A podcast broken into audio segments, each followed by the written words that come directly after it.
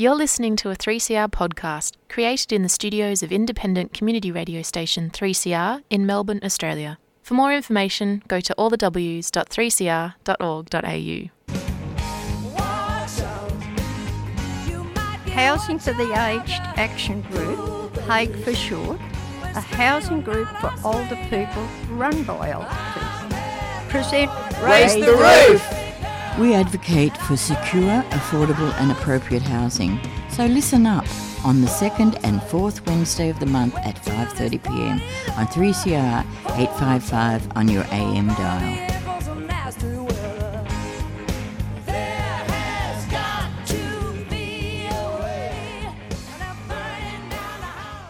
Oh, that's right. Welcome to Raise the Roof, the Housing for the Aged Action Group show here on 3CR. My name's Shane, and I'm here in the uh, virtual studio. Imagine one day we'll be back in an actual physical building as a studio, or, or any even face to face. Incredible thought. Sorry, I distracted myself. Uh, here with Fiona York. How you doing, Fiona? I'm good. I'm also looking forward to a return to face to face at some point in the hopefully near future. Oh, I certainly didn't say I was looking forward to it. Um, the what we have for you this this week, um, we've talked a few times on this show about the specific housing issues that older LGBTI people face in Victoria. Um, we yeah, there's a, a, few shows in the archive about that. Um, it's something that we like to think about because often. Um, popular representations of queer communities can focus very much on younger people, um, and older LGBTI people can be quite often excluded um, from the ways that the media and the government thinks about uh, representation and inclusion and equity. So HAG was very happy to organise a forum last week that uh, turned out to be attended by over 100 people. And we're going to hear from some of the speakers there um, on today's show. Uh, first up, we're going to hear from Joe Ball, who's the CEO of Switchboard Victoria. And they will be introducing Ro Allen, Victoria's Commissioner for LGBTIQ plus communities. Uh, and then I believe we'll also be hearing from uh, somebody named Fiona York. Uh, I don't know what they contribute, but all right. So should we just go to the audio, or is there anything else you want to say by way of introduction? No, I reckon Joe and Rose say it all. So let's hear from them now. Great. Thanks to everyone for coming today. As I said, I'm Joe Ball. I'm the CEO. I'm the very proud CEO of Switchboard Victoria. At Switchboard Victoria, we run a home visiting program for older LGBTI people called Out and About. Um, and you can find out more of that information by going to our website.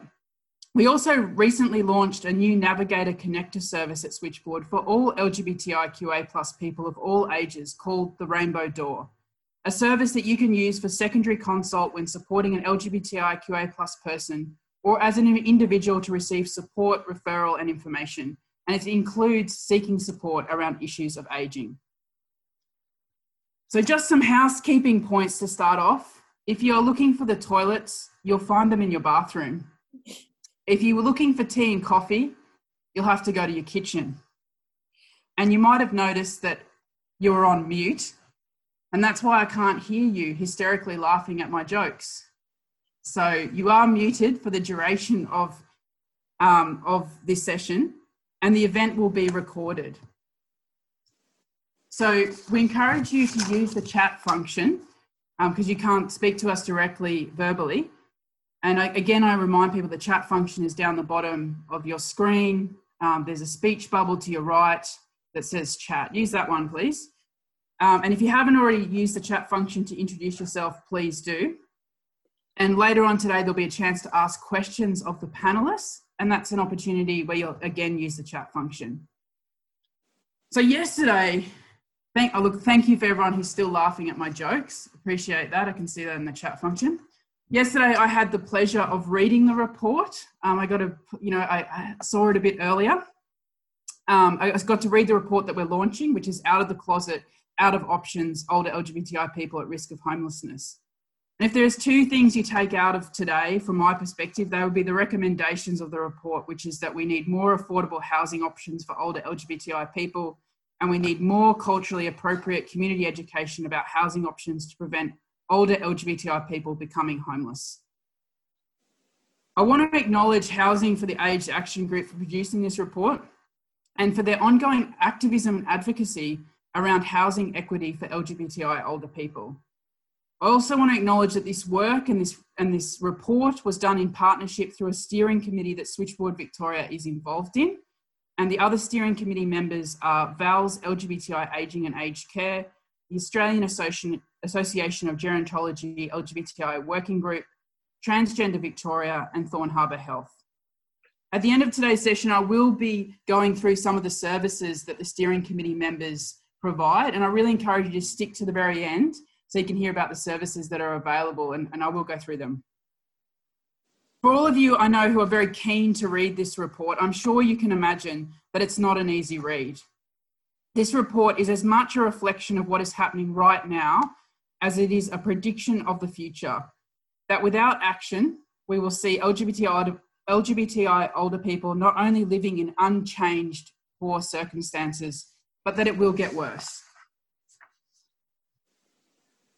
It is at this point that I want to acknowledge all those LGBTI elders who have gone before us and who are joining us today. I want to acknowledge the trailblazers, the activists, and those who have forged a brighter future already for today's generation. We acknowledge you and we show our respect by fighting for a better now for LGBTI older people. To officially launch the Housing for the Aged Action Group report, Out of the Closet, Out of Options, Older LGBTI People at Risk of Homelessness, I welcome Commissioner Ro Allen to the screen. Ro Allen is an experienced and long-standing advocate for LGBTIQ Victorians and has held leadership positions in the community and government sectors. Ro has been a member of three Victorian Government LGBTI ministerial advisory groups and chaired the Ministerial Advisory Committee on LGBTI Health and Wellbeing between 2007 and 2009. Victoria became the first state in Australia to have a Commissioner for Gender and Sexuality when Ro Allen was appointed to the role in 2015, making Ro the first Commissioner for gender and sexuality, after decades of championing the interests of these populations. In 2020, the title was changed to Commissioner for LGBTIQ plus communities to better reflect the diversity of rainbow communities. Thanks, Commissioner, for joining us today. Well, thank you, Joe, and thanks everyone for having me. It's a great pleasure to be invited to launch this report. I'm uh, coming from the land of the Yorta and I want to pay my respects to Aboriginal elders, past and present. Always was and always will be Aboriginal land.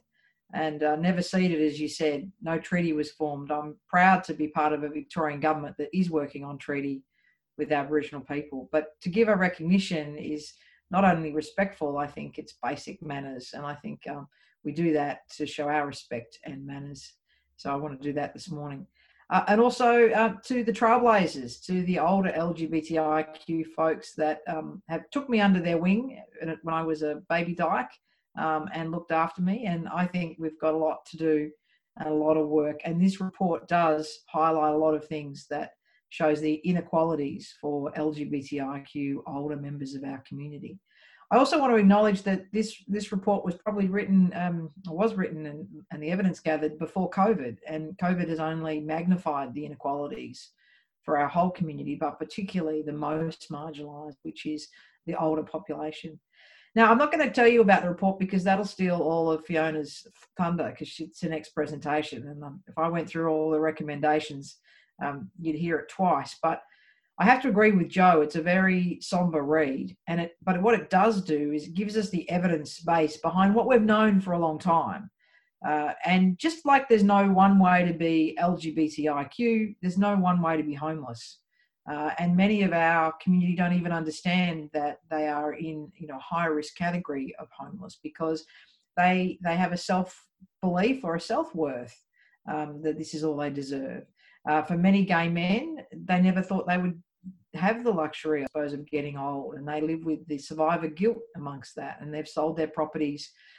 Uh, they went travelling, and you know they've they've now got themselves in a, a very predictable um, predictable financial situation. Uh, for women who have had lower wages their whole life and insecure work, um, it's not surprising that they've ended up the place they have. But I think the underlying thing that um, we're now getting more evidence, and this report helps us to understand, is that we've always been a high population of um, people that have been discriminated against, and it, with that discrimination comes anxiety, depression, And there are a lot of barriers to stable employment. Uh, as, as we get older, um, there's other work, Dr. Catherine Barrett's work shows us that um, LGBTI uh, older folks are more, more likely to be isolated um, from family and friends. And potentially that isolation gives them more opportunity to be um, victims of elder abuse. And, and that can be another, um, another driver of, of homelessness. Um, we, what's great about this report is it's not um, it's not us doing it ourselves. Uh, you know, as much as I love Dr. Catherine Barrett and as much as I love Ruth McNair and Dr. Cal Andrews who've done um, LGBTI homeless report, uh, they all are members of our community. Credible research, absolutely. But one of the things that I love about this is the collaboration um, with the Housing for Aged Care, Aged Action Group, as as Joe said, with Val Switchboard TGV, Thorn Harbour Health, um, and the Australian Association of Gerontology, you know, that that collaboration is not just our own community pushing our own barrow, and it's and it's mainstream uh, advocacy organisations around housing coming together with us, which strengthens our own work. One of the other things that's recently happened in Victoria is the Victorian population health data and that backs up um, what the findings out of out of the closet out of options as well and so the more pieces of work that start to join the dots um, hopefully um, everybody in the sector and i can see from the chat how diverse you are in relation to the, the, participants today. And many of you are in the housing sector and all across victoria. I see wimmera gippsland you're all there which is great.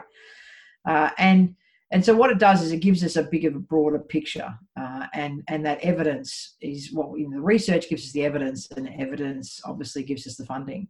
So some of the things, just very quickly, some of the things in the Victorian population health data, which also supports this work, shows that as a as an adult community, um, we are more likely to be renters.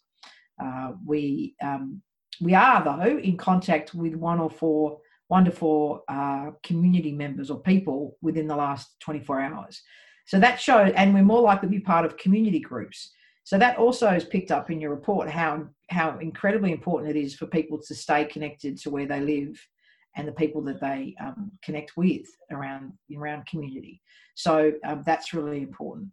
But we also are higher in the number of households that have uh, up to a maximum of forty thousand uh, total household income. Uh, and we're higher in population than the heterosexual cisgender community in not being able to raise $2,000 in an emergency in, in, in two days. And they're kind of benchmarks that the population health data uh, give us. So we know we're developing that picture of, of course, of being um, at an older age at risk of homelessness. Um, also, from the, the Victorian population health data, 34% of older LGBTIQ people experience discrimination or were treated unfairly in the last 12 months. So that also gives us an idea that they're probably treated unfairly in the housing market. So as you can see, all of these all of these things build to to what we're now understanding is obviously a higher population of older people within the LGBTIQ uh, folks, whether it's um, perceived or real discrimination that they experience in housing services.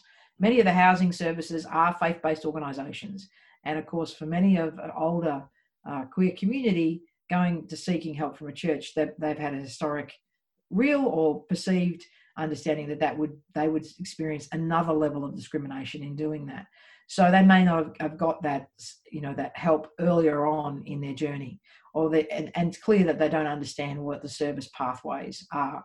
Except it's interesting in your report, lesbians did understand that. Maybe it's because the stereotype they've worked in the community service sector uh, know, there's another stereotype that could be another research paper how many lesbians work for community services but it's really clear that we have to do more. So one of the things that we did do eh, the victorian government did do in the last election is made an election commitment for $3 million for lgbti homelessness. Now it was about to be tendered out just before covid. It's in dhhs and i would usually say you know this is awful. You know homelessness is happening now. We need to put it out. But reports like, here we go, out of the closet, out of options, and the fact that this has come out during the COVID period means that uh, we can actually incorporate the recommendations, the findings, and the weightings around older LGBTIQ folk in the distribution of the $3 million. Uh, I asked someone to tell me when would that be out. Um, we usually say the words "it's imminent" in government. That's how we go when it's coming out. But to be honest, those guidelines for the three million dollars will come out at the end of the year or um, early next year. So I want to commend um, this piece of work to everybody. It's it is a it's a it's a it's a hard read because you are hearing what we already fundamentally know uh, as evidence that LGBTI older community members have suffered a lot a lot of things during their life and at the end of their life they're now experiencing um, homelessness at a greater level. So can i thank everyone that's been part of this collaboration? Congratulations to all the researchers to all the people that were out in that hot day uh, at midsummer doing the surveys and on the phone. It's not hard it's not easy. It's hard work. Uh, it's important work. It's noble work. And i officially want to launch out of the closet out of options. Thank you everybody and i'll hand back to joe through, and I, um, I'm sure that people are applauding in front of their computer the official moment of launching the report. Um, uh, and it's thanks for being with us today, Ro, and doing that um, and doing the official launch. The next two speakers joining us will be speaking to the findings in the report. And first up um, is Fiona York. Fiona York is the Executive Officer of Housing for the Aged Action Group, HAG. Fiona has 15 years' experience in the community sector, working mainly in ageing, elder abuse, and diversity. HAG is the convener of the LGBTI Elders Housing Reference Group and, the, and in the process of earning a Rainbow Tick accreditation. Welcome to the screen, Fiona. Hello, everyone. Um, it's really exciting to be here. Before I start, I'd like to acknowledge that I'm also on Wurundjeri land and that sovereignty was never ceded and it always was, always will be Aboriginal land. I'd also like to thank the Commissioner for those words. They were really fantastic. And thanks to our steering committee members um, that Joe mentioned. Some of them are attending today, and it's really great to see them all here. It couldn't have been done without um, that valuable work. Also, a big thanks to Rebecca, um, the project worker on this, who has pulled most of this together on very, very part time hours with um, hardly any funding. So, thanks, Rebecca, for all your work. And a little shout out to Street Smart, who was pretty much the only person that wanted to throw any money at this project. So, um, yeah, thank you. So, we're really excited to be here today. Um, for those of you who don't know us, we're a small community organisation. We started in 1983 from a, by a group of older women who were public housing advocates. Um, so, over the years, we've grown. We now have about um, 480 members, and we deliver the Home at Last service, which is a specialist older person's housing service and it provides information and support to people who are aged 50 years and older. And so we have an early intervention approach. Um, we try to reach people before they um, are at crisis point, and then we can prevent that crisis from happening. So, we're an organisation that specialises in housing for older people, and we have really detailed specialist knowledge about that, but we're a mainstream service, as Ro mentioned. So, we are going through Rainbow Tick at the moment, but we're by no means experts on the issues for older LGBTI people. So, we thought it was really important for us to partner with services and organisations who are embedded in the LGBTI community, particularly those that work with older people so we can find out exactly what's going on for them in terms of their housing circumstances and their knowledge of housing options. Um, so about two years ago, we formed this steering committee and we knew that there was a real lack of research into this area, which Tonya will be talking about shortly. Um, and we think that this research that was just launched today is a world first in terms of looking at these issues. So between 2019 and 2020, we surveyed and interviewed 228 older LGBTI people about their housing circumstances. Um, whether they rent or own, can they afford the rent? Are they in housing stress? Do they know where to go for help? And have they thought about their housing options as they get older? So they came from a variety of housing backgrounds, um, including public and social housing tenants, couch surfers, homeowners, renters, and they were interviewed face to face over the phone and they completed surveys at Midsummer and online. So I'm now going to tell you a little bit about what we found out, and you can read more about this in the reports online. So, the first significant finding that we found was that our research showed that LGBTI older people have experienced homelessness and housing stress at higher rates than the general population. So, 40% of participants said that they had experienced homelessness, and 16% said that they were currently at risk. And these replicate the findings of a survey that was under, undertaken by the Victorian Gay and Lesbian Rights Lobby. But we actually think that these figures are just the tip of the iceberg because there were even higher numbers of older LGBTI people that were living in circumstances that actually placed them at risk um, of homelessness or of housing stress. So, some of those risk factors include much lower rates of home ownership. So, less than half of our participants indicated they own their own home, and of this group, only 27% owned their home outright. So when you compare that with the general population, age 55 and older, we have 85% owning their own home with 65% owning it outright. So you can see there's a real disparity there. The other risk factor, as Ro mentioned, is living in private rental. So the sad reality is that lots of older tenants who are living in private rental at the moment are at risk of homelessness because of the high rents and the constant threat of eviction and the inability to make modifications to their homes to allow them to age in place. So, of the people that we surveyed, over a third were living in private rental, and of this group, 36% were on a government pension, and a third were unable to afford the rent currently. So, with so much of their income being spent on housing costs, older LGBTI people that live on the pension were in significant poverty with not much money left over after they pay the rent. The other risk factor is living alone. And the reason that um, that places you at risk, if, especially if you're in private rental, is just because it's really hard to pay the rent on one income. So the number of people living alone in our sample was significantly higher than the general population. We had 47% of people aged 55 to 64 in our survey, compared to only 6.2% of the general population. So that's seven times higher, which is significant. The other thing that we noticed in the research was that there was a bit of a trend about living in sort of what we would say, I guess, unconventional housing circumstances. So, resorting to kind of, undes- well, I guess not necessarily, but potentially undesirable um, measures to avoid a housing crisis. So, for example, people told us about staying in unhappy relationships to have financial security. Um, stay, subletting rooms, staying with friends temporarily, or living in um, inappropriate, unsuitable accommodation because they had no other options. And these measures may work for a little while, but unless people are clear about the expectations going forward as you age, it may relationships may break down, and then you can find yourself in real trouble.